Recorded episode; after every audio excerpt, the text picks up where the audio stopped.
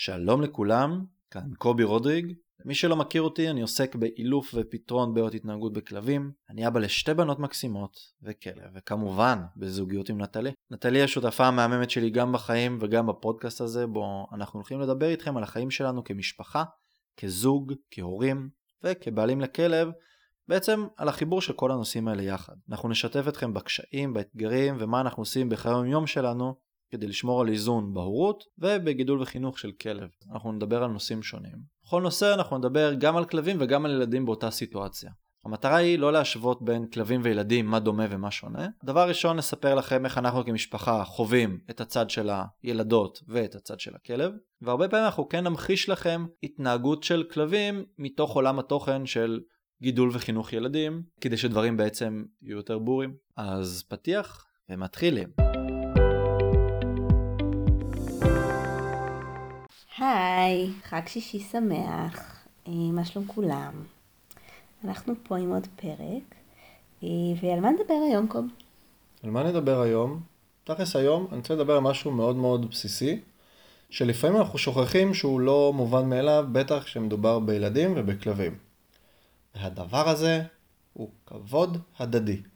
אבל כבוד הדדי כולל בתוכו גם מרחב אישי שני הדברים האלה, אני מסתכל עליהם ביחד, כי אצל כלבים, כבוד הדדי ומרחב אישי באים בצמוד. הם ממש ממש קשורים קשר הדוק אחד לשני.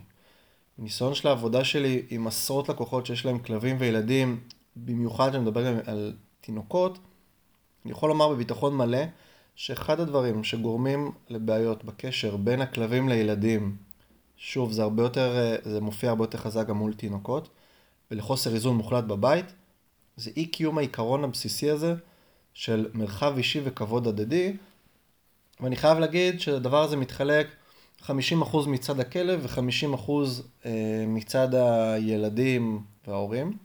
זאת אומרת, זה, אם אני מחלק, אם אני מחלק את האשמה פה, אבל מבלי באמת להאשים, אה, יש פה חלק לשני הצדדים בחוסר איזון הזה ובחוסר כבוד הדדי. שוב, לרוב זה נעשה באמת מחוסר, אה, מחוסר מודעות, כי לוקחים את הדבר הזה כמובן מאליו. אבל צריך להבין מאיפה זה נובע. כשכלב לא נותן לנו מרחב אישי, זה לרוב פשוט מאוד כי לא לימדנו אותו את זה. במקביל, או יותר בנוסף, גם חיזקנו אותו, ובצורה לא מודעת בדרך כלל, על התנהגות לא רצויה.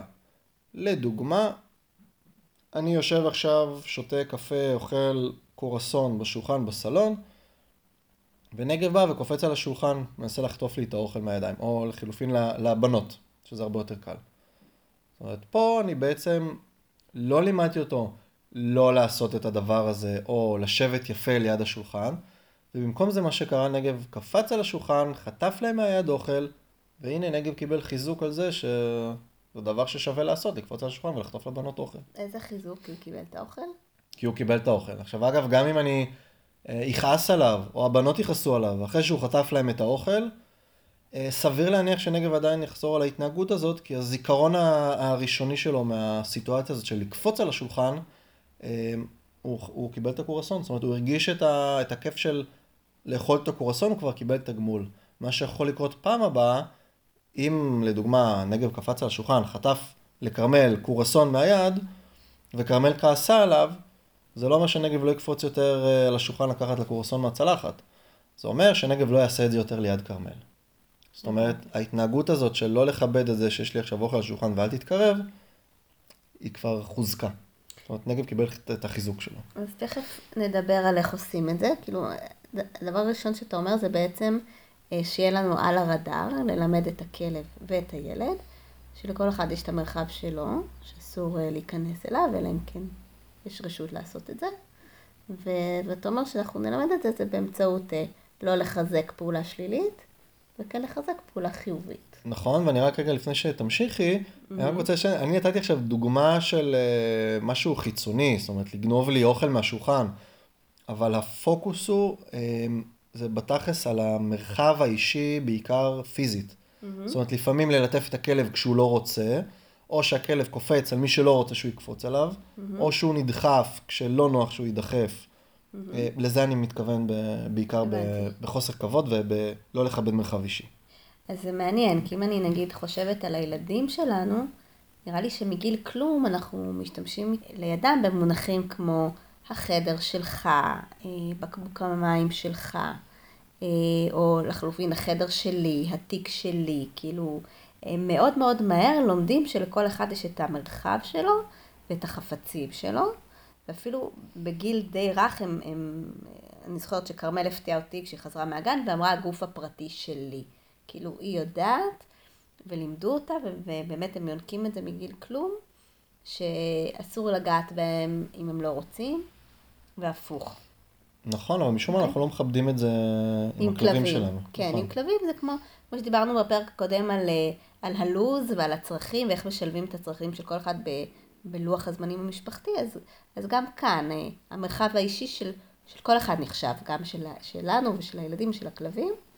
וצריך ללמד את כל הצדדים, תכף נדבר על איך מלמדים כלבים, אבל זה ברור גם איך מלמדים ילדים. וקודם כל ב- בלהגדיר את זה, בלשים על השולחן, שלכל אחד יש את המרחב שלו ואת החפצים שלו, ולא, ואסור סתם לגעת. נכון. אוקיי, אז, אז בואו נעבור לשלב הבא. אז נגיד איך, איך אה, לימדת את נגב, או איך הגדרת לו מה, מה המרחב שלו ומה המרחב של, של הבנות לצורך העניין. אוקיי, אז עם נגב לדוגמה, כל הזמן חיזקתי אותו על התנהגות רצויה ביחס לבנות. ניתן את הדוגמה היותר קשה, שזאת שי, שצריך לזכור שנגב בין, נגב ושי די צמודים בגיל. שי כרגע בזמן, בזמן הקלטת הפרק הזה, היא קצת יותר גבוהה מנגב. זאת אומרת, גובה הראש שלה קצת יותר גבוה מנגב, אבל בתכלס שהיא הולכת ביד עם כריך או בננה בבית, זה בדיוק בגובה האף והפה של נגב. אז כששי עוברת ליד נגב, אני מאוד אחזק אותו על זה שהוא לא זז לכיוון האוכל שלה, אה, ואני אתגמל אותו על זה. מצד שני, גם, אני גם דואג שאם נגב עכשיו יושב, שי לא תתקרב ותושיט לו את האוכל, mm-hmm. כי אני רוצה ללמד אותו שאתה לא לוקח לאוכל מהיד. שי גם צריכה ללמוד, כמובן, את ההתנהגות הרצויה, פה זה לא כל כך כיבוד מרחב אישי, זה יותר התנהגויות רצויות, היא צריכה ללמוד לא לתת לנגב אוכל כדי לא להכשיל אותו בדבר הזה. אז איך נגיד אתה מחזק את נגב על משהו שהוא לא עושה? כאילו... כי כל פעם, אה, נגב הוא כלב, וכלב חיה, חיה תמיד עושה משהו. Mm-hmm. עכשיו, אם אני אומר, אני צריך לחזק אותו על זה שהוא לא חוטף לה אה, את האוכל מהיד. אם הוא יושב ולא קם לחטוף לה אה, את האוכל מהיד, mm-hmm. אז אני מחזק אותו להתנהגות שהוא כן עושה. זאת אומרת, הוא יושב mm-hmm. ושומר על איפוק. אז הוא יושב, הוא מקבל חיזוק על ישיבה כשפעוטה עוברת לידו עם אוכל, היא עוברת עם האוכל ממש סנטימטרים בודדים מהפה שלו, והוא לא זז. הוא מקבל על זה חיזוק. אוקיי. Okay. בסדר? גם אם הוא עומד ושי עוברת לידו והוא לא עושה צעד אחד קדימה לכיוון שלה, mm-hmm. אני יכול לחזק אותו, בין אם זה חיזוק מילולי, שוב, כל עוד עבור נגב זה שווה ערך למשהו, אה, או אם לקרוא לו אליי, יופי, כלב טוב, בוא אליי, קח חטיף בצד. זאת אומרת, אוכל אצל שי לא מעניין, אני הרבה יותר מעניין, אז תמיד כשאני רוצה לחזק כלב על משהו שהוא לא עושה, אני בתכלס, אני רוצה לחזק אותו על מה הוא כן עושה mm-hmm. באותה הסיטואציה. אוקיי, okay. אגב, מילה טובה כחיזוק חיובי זה משהו שאפשר ללמד כלבים? מילה טובה זה יכול להיות תגמול עבור חלק מהכלבים, זה לא תמיד יהיה חיזוק. עכשיו, תגמול זה משהו מתגמל נעים, אבל כדי שמשהו באמת יהווה חיזוק. Mm-hmm. עכשיו, מה זה חיזוק? זה בעצם יגרום לזה שאותה התנהגות תחזור על עצמה שוב ושוב. Mm-hmm. עבור רוב הכלבים, מילה טובה לא באמת מקושרת uh, לתגמול אמיתי שטוב עבורם. Mm-hmm. זאת אומרת, לרוב אנחנו לא, אף אחד לא עושה, רוב האנשים לא עושים את הקישור בין, אם אני אומר לך כלב טוב, אתה מקבל אוכל. Okay. אוקיי. לרוב זה כלב טוב וליטוף. הרבה כלבים גם לא רוצים בכלל את הליטוף הזה, אז כלב טוב זה לא תמיד uh, תגמול. אבל אם מספיק פעמים אני אגיד, אה, תן, תוך כדי תוך חטיף שאני... אני אגיד כלב טוב, אז כבר כלב אם... טוב ישתרש כמשהו. נכון, אבל עדיין אנחנו נצטרך לחזק את זה לאורך זמן. כן, לפעמים, ספציפית, עם נגב, להגיד לו, יופי, כלב טוב. הטונציה שלי אומרת לו שהוא עכשיו ב... עושה משהו טוב. אוקיי. אז הוא מבין את זה, אני כן מדי פעם עדיין יוסיף לזה גם תגמול של צעצוע או אוכל. אוקיי. אז uh, אני כבר שומעת את, ה... את המצקצקים ואומרים, מה, כאילו, הכלב והילד חיים יחד בבית, אני לא יכול 100% מהזמן להיות שם, לפקח על הסיטואציה ולוודא, לחזק את הכלב כשהוא, uh, כשהוא נמנע ממשהו, שאני רוצה שהוא יימנע, או לחזק את הילדה על זה שהיא לא ניגשה לכלוב, או לא הגישה לנגב אוכל. אז מה, מה התשובה שלך? איך עושים את זה? אני אענה על זה בצורה כזאת שאף אחד לא מושלם. כן. כן יש פספוסים, mm-hmm. גם בלמידה עושים טעויות, אבל התשובה האמיתית שלי זה כן אפשר להשגיח ברוב הזמן. מבחינתי 99% מהזמן כן אפשר להשגיח ואנחנו פשוט צריכים uh, להפנות את הקשב למקומות הנכונים. אם אני נותן לבת שלי אוכל, אני צריך לדאוג שנגב, או שהוא יהיה um, תחום, שוב אני מדבר כרגע על, על תקופת הלמידה, שהכלב עוד לא מבין מה מצופה ממנו. Mm-hmm. כשהוא היה גור צעיר יותר, אז או שהוא היה תחום, או שהוא היה עם עצם ליד שי, והוא היה מתעסק בעצם ולא בכריך שלה. אוקיי. Okay. אה, אז זה כן, זה כן אפשרי. אה, אני חייב להגיד שבתור אבא לשתי בנות, אה, שגידל גם כלבה מאוד בעייתית בעבר, וגם עכשיו, התחלנו עם גור, אמנם הוא קצת מתבגר עכשיו, אבל, אבל כגור, אני אומר, זה לחלוטין אפשרי לדאוג שדברים כאלה לא יקרו. זה לחלוטין אפשרי, פשוט צריך להחליט שאנחנו על זה, וזה קורה. נראה לי גם זה עניין של להחליט שאתה על זה בתקופה שבה אתה מלמד את זה. כן, נגיד אם אה, בשנה הראשונה של הכלב או של התינוק, הרי התינוק גם ככה נמצא תמיד אה, בהשגחה נכון. שלנו. או, או גם פעוטה, כן? אני לא תשב, אה, אני לא אגיש לה אוכל לסלון ואשאיר אותה שם לבד אה, עם הכלב. אז נראה לי שאם אנחנו מספיק על זה במשך תקופה ממושכת ואנחנו מאוד אה, עקביים בזה, אז ככל שהזמן יעבור, אפשר לשחרר קצת ולא כל הזמן לחזק או כל הזמן אה, אה, למנוע פעילות בעייתית. ו- ואחרי שאנחנו רואים שזה ישתמש, אפשר לעשות את זה בצורה אקראית פה ושם כדי לשמר את ההתנהגות, אבל לא בכל פעם שיש מפגש. בדיוק, אני חושב שזה גם הבעיה שלנו כ- כבני אדם באופן כללי, בלי קשר לכלבים וילדים, כשאנחנו נמצאים בתוך סיטואציה, קשה לנו לראות עד מתי זה יהיה. זאת אומרת, מה, אוקיי, איך זה הולך להיראות השנה. Mm-hmm.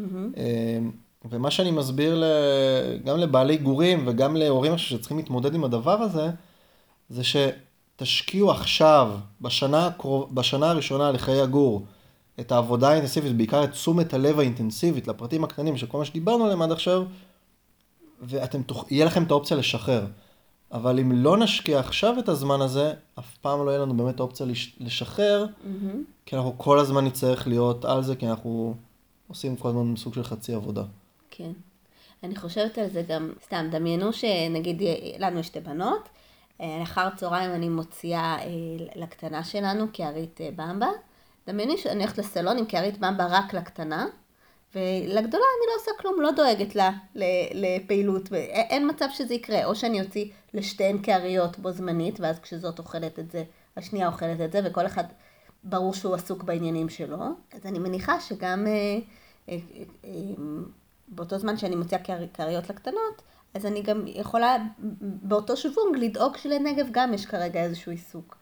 לתת לו עצם, לתת לו צעצוע, לתת לו חטיף. כאילו, נכון, עכשיו... יודע שכל אחד בעניינים שלו, ואז הם לא ייכנסו למרחב נכון, עכשיו של... עם כלבים זה לרוב אה, אין את העניין של אה, קנאה בבן משפחה אחר, שהוא עכשיו אוכל ואני לא. זאת אומרת, כן יש את הרצון של, אה, אתה אוכל, אני גם רוצה אוכל, אבל זה לא הקנאה של למה הוא מקבל ואני לא, אז עם mm-hmm. כלבים ברגע שהם גם לומדים קצת להיות עם עצמם, mm-hmm. ופשוט לשכב ולא לעשות כלום, אז גם לפעמים, גם בהמשך לא צריך את זה. Mm-hmm. אבל כן, עם גורים, כלבים צעירים וכלבים לא מאומנים בהרגלי uh, שגרה בבית, mm-hmm. אז לחלוטין כן, אין שום דבר רע ב- בלתת לכלב תעסוקה, זה הרבה יותר עדיף מאשר אחר כך להתעצבן. גם על הכלב שחטף וקפץ ולקח אוכל לילד, וגם להתעצבן על זה שהילד נתן לכלב אוכל ואסור לו, ו... mm-hmm. הרבה פעמים יכולים אה, לייצר את הסביבה השקטה הזאת בעצמנו, אבל אני, אני רוצה שאנחנו קצת יותר נתרכז גם בכיבוד מרחב, אה, אנחנו מדברים על מרחב אישי, על מרחב פיזי. Mm-hmm. כמו שאמרת מקודם, כרמל כבר בא מהגן עם גופי שלי ברשותי, mm-hmm. ודברים כאלה, ועם כלבים לרוב אנחנו לא מכבדים את זה, אנחנו אומרים, מה, אבל הוא כזה חמוד, ואני צריך לחבק אותו, אבל זה כזה כיף לחבק אותו. ואנחנו לא רגע שואלים את עצמנו, האם הכלב רוצה חיבוק? הוא נהנה שאני מרים אותו ושם אותו על הרגליים שלי? כי לי זה נעים שבחורף הוא מחמם לי את הרגליים. השאלה אם הוא, הוא רוצה שאני אלטף אותו עכשיו? הרבה, פעמים, הרבה פעמים, אגב, התשובה היא לא. Uh, הרבה פעמים כלבים מתרגלים, שאוקיי, בסדר. רק אל תגזים בליטופים ובקבצ'וצ'ים, אני מוכן לסבול את זה כדי כן באמת להיות אה, קרוב אליך, כי כלבים, חיות של להקה הם אוהבים להיות קרובים אלינו, אבל יש הבדל בין קרוב, אני שם ראש כזה קרוב אליך, אני מרגיש את חום הגוף, לבין אה, חיבוקים, אה, להעיף אותך באוויר ו- ונישוקים וכאלה. קצת כמו ילדים אגב, כמה באמת נהנים מהקפצ'וצ'ים האלה, הם כאילו... נכון, עכשיו, קר, קר, עכשיו, זה גם שונה בין, מן הסתם זה גם שונה בין כלבים, זה גם שונה בין אה, ילדים. אפשר להגיד שגם הבנות שלנו שונות ב, בכמה הן אוהבות אה, אה, להתפנק מבחינת מגע. ושוב, גם כל אחת, מתי שהיא רוצה, וזו זכותה שלה. נכון. אז איך, אה, כאילו, אז דיברנו על האוכל ודיברנו איך, איך, אה, איך מלמדים את הכלב, אבל איך הפוך? איך את, ה, את הילדות אתה מרגיל לתת מרחב לנגב?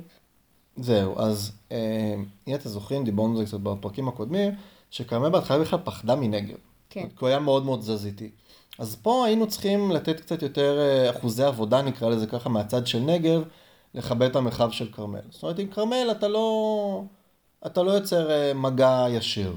כי אם היא מאוד הרגישה לא בנוח עם זה, היום היא כמובן אה, אה, מלטפת אותו, יכולה לחבק אותו, כמובן אנחנו לא, לא מחזקים את זה וזה כמעט ולא קורה, אבל היא מבחינתה כן יכולה היום ליצור את המגע. בעבר פשוט דאגנו לתיחום, תרגול על רגיעה, להעסיק אותו בדברים אחרים כשהוא לידה, וגם הרגלנו אותה לזה שזה, שהוא לידך, אבל אתם לא צריכים, אה, זה לא אומר, אין, אין חובת מגע.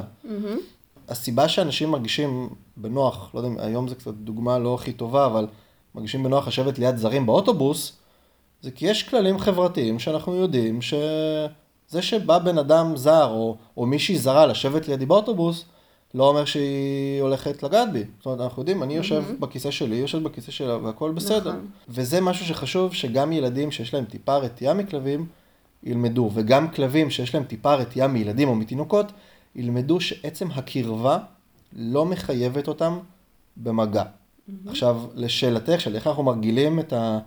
אה, איך בעצם עבדנו על, אה, עם הבנות של לכבד את המרחב האישי של נגב, זו שאלה שהיא יותר רלוונטית לשי, שהיא מה שנקרא הגיעה קצת טבולה ראסה לסיטואציה, היא רואה כלב, לחלוטין יש לה את כל המוטיבציה לזחול, לגעת, למשוך לו באוזן, לדחוף אצבע לעין ולמשוך בזנב. אבל למה זה לא קרה? כי כמו שעבדנו עם נגב, של לא לכפות את המגע שלו על כרמל, עבדנו גם עם שי של לא לזחול על נגב, כי הוא לא אוהב את זה, אה, וזה קצת הלחיץ אותו. אה, כמובן שלא למשוך לו בזנב, עד שבאמת ראינו שהיא מבחינה מוטורית מסוגלת אה, לגעת בו מבלי לתפוס את השערות ומבלי למשוך. אה, ונגב למד לאט לאט שגם זה ששי זוחלת אליו, היא זוחלת והיא מגיעה עד גבול מסוים, ואין, הסיטואציה אף פעם לא מסתיימת במגע לא נעים. זאת אומרת, כן, כמו שאמרתי, אף אחד לא מושלם, היה סיטואציה בטעות, נגע לו ברגל, בכף רגל, זה קצת רגיש, זה קצת נבהל, אבל הוא מהר מאוד למד שאוקיי, בסדר, לא קרה כלום. הכל בסדר, זה ששי זוחלת אליי עכשיו, בסדר, היא נעצרת לידו, ושי גם למדה שפה זה נעצר.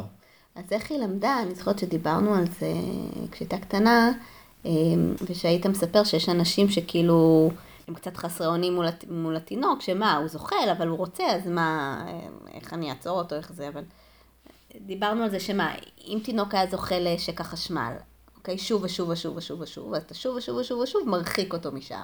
או שאתה שם איזשהו מחסום פיזי, כאילו, אתה פשוט דואג שזה לא יקרה. ואני מניחה שגם פה זה אותו עניין, כאילו, אם יש גבולות ברורים, ואנחנו אה, אה, מחליטים שהתינוקת לא זוחלת אה, לכלוב או לגדר או למיטה של, של נגב, או של הכלב, אז גם אם היא עושה את זה שוב והיא מאוד מאוד רוצה, אנחנו כל פעם מחדש עוצרים אותה. כל פעם מחדש מבהירים לה שיש פה גבול. נכון, אבל פה זה, זה מאוד נכון, פה אבל יש לנו עוד חלק נוסף, שזה קצת מרתיע אנשים, זאת אומרת, כל מה שדיברת עד עכשיו, קצת מרתיע אנשים, מה, אז, אז, אז לא יימגע ביניהם? אז, אז מה, אז נפריד ביניהם? איפה, איפה באה הבניית אה, קשר? אז בשונה משקע חשמל חשוף, שאני לחלוטין לא יכול לאפשר את הגישה הזאת בשום צורה שהיא, אני אפילו לא רוצה ש, ששי אה, תחשוב, תסתכל אפילו לכיוון, שאפילו לא תדמיין לגעת שם. כן. עם כלב, אנחנו כן יכולים ליצור את הבלנס השני. זאת אומרת, אני אומר לה, לא לזחול על נגב, זאת אומרת, זה לא מתאפשר, אני אפילו לא מגיע לאסור, פשוט מונע את זה ממנה, אבל לשבת איתה ביחד, שהיא יושבת ליד נגב, ופה אגב אני רגע אתן איזה הערת שוליים, כשתינוק יושב ליד כלב, חשוב לוודא שהתינוק יציב ולא יכול בטעות ליפול על הכלב. כי היו מקרים אמ, שתינוקות בחוסר יציבות פשוט נופלים על הכלב ובאמת בטעות נוגעים לו בנקודה רגישה, והכלב מתחיל להילחץ מזה. אז שוב אני חוזר אחורה, אנחנו מלמדים את שי לא לזחול על נגב, את כן יכולה לעבור לידו, להתקרב אליו, אין שום בעיה. עליו את לא עושה כי זה לא נעים לו, ואת גם יכולה mm-hmm. להכאיב לו. אבל לשבת לידו ולשים יד כזה ברכות ליד הפה ולתת לו קצת ללקק, זה את כן יכולה לעשות. להעביר את היד במגע על הגוף שלו, איפה של אה, ספציפית לנגב, נעים, את זה את כן יכולה לעשות. זאת אומרת, למה תינוק זוחל ורוצה לטפס על הכלב? כי זה מעניין אותו, האינטראקציה מעניינת אותו, זה נעים. נגב, mm-hmm. אגב, יש לו פרווה מאוד מאוד נעימה, כיף ללטף אותו. היא פשוט נהנית מזה, אז אני יכול להסביר לה, אם זה הצורך שלך ללטף את הכלב, את יכולה ללטף אותו בעדינות במקומות מסוימים, אה, וכשלנגב זה נעים. אז כאילו בהתחלה זה קצת בצורה מלאכותית, כאילו... נכון. בוא נגיד, אם בספונטני, בשוטף, אנחנו מונעים או מרחיקים, או עושים איזושהי הפרדה מאוד ברורה בין החדר, במרכאות של נגב, לחדר של שי, שזה האזור שלה על המשטח פעילות והאזור שלו על המשטח פעילות, כן? כל אחד והטריטוריה שלו. אבל אנחנו יוצרים, יוזמים אירועים של מפגש. שאומרים, הנה, עכשיו אה, בוא ניפגש כולנו, נתרפא כולנו אה, כשאתה כמובן נמצא שם, מתווך את האירוע. אז אנחנו כאילו מדגימים איך, איך נעשית אה, אינטראקציה נכונה, נעימה, מכבדת. נכון, כי זה קצת אינטראקציה, הרבה פעמים צריך להבין, זה, זה אחת הבעיות הגדולות, שאנחנו לוקחים את הדברים האלה כמובן מאליו, mm-hmm. במין רומנטיזציה ואידאליזציה כזאת, שהכלב והתינוק יתחברו ביחד ויהיה ביניהם bonding, כי כלב זה חיית להקה והוא מבין שהתינוק הוא הבעלים שלו, לא, זה לא קורה, והם צריכים להתרגל אחד לשני, והם צריכים אה, ללמוד איך עושים את זה. כמו ש... ואני מסתכל, בגלל, זה לא, זה לא טבעי לכל כלב להרגיש בנוח עם כל אדם או כל תינוק, ובטח שזה לא טבעי לתינוק אה, לגשת ברכות לכלב. זאת אומרת, לי בעבר היה לי זקן ארוך, לא היה טבעי לכרמל או לשי ללטף אותי ברכות בפנים. הרי מה תינוקות עושים? שמים את הפה, מלטפים בעדינות, זה נראה לכם כזה חמוד, ואז מה הם עושים? מושכים חזק. זה מצחיק וזה כיף להם. זאת אומרת, זה לא באופן טבעי, הם יודעים איך להתנהג בצורה שתהיה נכונה ומתאימה לצד השני. אז כמו שילדים בבית ספר לומדים אה, שפה, לומדים ספרות, אה, חשבון וכולי, אפילו ספורט לומדים, אני צריך אה, סוג של לשים את שי בכיתה. על משטח הפעילות. אני מזמין את נגב להשתתף איתנו בשיעור. ואני מלמד את נגב שנעים להיות ליד שי, ואני מלמד את שי. איך יהיה נעים ליד נגב. זו התנהגות ש... שצריך uh, ללמוד, זאת אומרת, אלה כישורי חיים ש... שתינוקות צריכים לקבל מאיתנו. אם אנחנו לא נלמד אותם, mm-hmm. אנחנו לא יכולים ולא צריכים להסתמך על זה שהם ילמדו את זה לבד, כי לפעמים הלמידה תהיה לא טובה. אנחנו, אנחנו משתמשים הרבה במילה תינוקות, אבל כמובן שזה רלוונטי גם לילדים גדולים יותר, כאילו, אני חושבת שאם אה, נגיד כרמל, הלימוד נעשה הרבה באמצעות אה, דברור של הסיטואציה. באמצעות תקשורת ורבלית, נכון. כן, אז, נכון. אז הרבה במונחים של זה האזור שלו, זה הצעצוע שלו, זה הצעצוע שלך. נגיד, אה, לתת מרחב זה משהו שאנחנו משתמשים בו המון דווקא בהקשר של הבנות. כאילו, כרמל האחות הגדולה, הרבה פעמים רוצה לחבק את שי הקטנה, ולפעמים ככה באובר, אה, ככה חיבוק דוב כזה, אז אנחנו הרבה פעמים אומרים לה, תני לה את המרחב שלה, זה לא נעים, זה. אז, אז אותו דבר אה, כלפי הכלב, ואם באמת השיח הזה נמצא שם, כאילו ביום יום של הבית, אז, אז גם ילדים גדולים יותר, שהם לא טבולה ראסה, והם כן... אה, מגיעים מאיזושהי היסטוריה עם, עם קשר של כלב אחר שהיה להם בעבר, או שהם אה, נתקלו במקומות אחרים, אנחנו מגדירים מה החוקים במרכאות בבית, ואיך נכון באמת להתייחס כל אחד מהמרחב שלו. נכון, כי אין סיבה שאם אנחנו מחנכים את הילדים שלנו לכבד מרחב אישי אה, שלנו, של ילדים אחרים, אין סיבה שלא נלמד אותם לעשות את זה גם על הכלבים שלנו. Mm-hmm. וזה בעצם גם לא יהיה להם זר. זה קצת כמו שאם אני מלמד כלב התנהגות מסוימת, אה, יהיה לי הרבה יותר קל, אפילו כמובן מלמד ומתרגל איתו את הדבר הזה, יהיה לו הרבה יותר קל לשלוף את ההתנהגות הזאת לאורך זמן. אנחנו עובדים עם הבנות שלנו, כמו שאמרת, המון על לא לחטוף, לכבד פיזית אחת את השנייה, לא לחבק חזק מדי, מאוד קל לי להסביר לכרמל לא לחבק חזק את שי, לא לחבק חזק את נגב, או לא לחבק בכלל, או זה כן נעים לו, זה לא נעים לו. הרבה יותר קל אה, להמיר את השיח מול אחותך הקטנה, ולהמיר את זה מול הכלב שלך. נכון, לגמרי. טוב, החכמנו. החכמנו? אני מאוד מקווה שהחכמתם. אני חייב להגיד שגם, שאני, ואני חושב שגם נטלי, תוך כדי שאנחנו מקליטים כל אחד מהפרקים האלה, אנחנו גם, אנחנו באמת מנהלים שיח אמיתי אה, אחד עם השנייה. כשאנחנו עושים את, ה, את הפרקים האלה, ואני חושב שגם אנחנו לומדים אחד מה, מהשנייה פה ב, בסיטואציות האלה. אה, ואני חייב, אני רוצה להוסיף עוד איזה הערת צד לדבר הזה, מאוד חשוב ש... במיוחד כשמדובר בבני זוג, הורים, כמה אנשים שמגדלים גם את הילדים וגם את הכלבים יחד, תקשורת. זאת אומרת, לדבר על הדברים, אה, כי לפעמים אתם תוכלו לגלות קצת תפיסות עולם שהן טיפה שונות, או רעיונות חדשים, ללמוד אחד מהשני, מאוד חשוב לדבר על הדברים האלה, זה מאוד עוזר לנהל את חיי היום-יום בצורה הרבה יותר אה, מאוזנת ושלווה. מסכימה. אה, וזהו, נטלי, אני חושב שהגיע הזמן לאסוף את הבנות מהגן. יאללה. יאללה. סופה שניים, ביי ביי. סופה שניים, להתראות. אז הסתיים לו עוד פרק בפודקאסט משפחה עם כלב. תודה רבה שהקשבתם. אתם מוזמנים כמובן לשתף עם חברים, משפחה, כל מי שאתם חושבים שהנושא הזה יכול לעניין אותו. אתם כמובן גם מוזמנים להיכנס לעמוד הפייסבוק שלנו, לעשות לייק, לעקוב. לשם אנחנו גם נעלה עדכונים, פרקים חדשים שעולים, אה, וגם נשתף אתכם אה, בקטעים משעשעים ומאתגרים מחיי היומיום שלנו עם הבנות והכלב. בסך הכל אנחנו עוד משפחה עם כלב. נתראה בפרק הבא.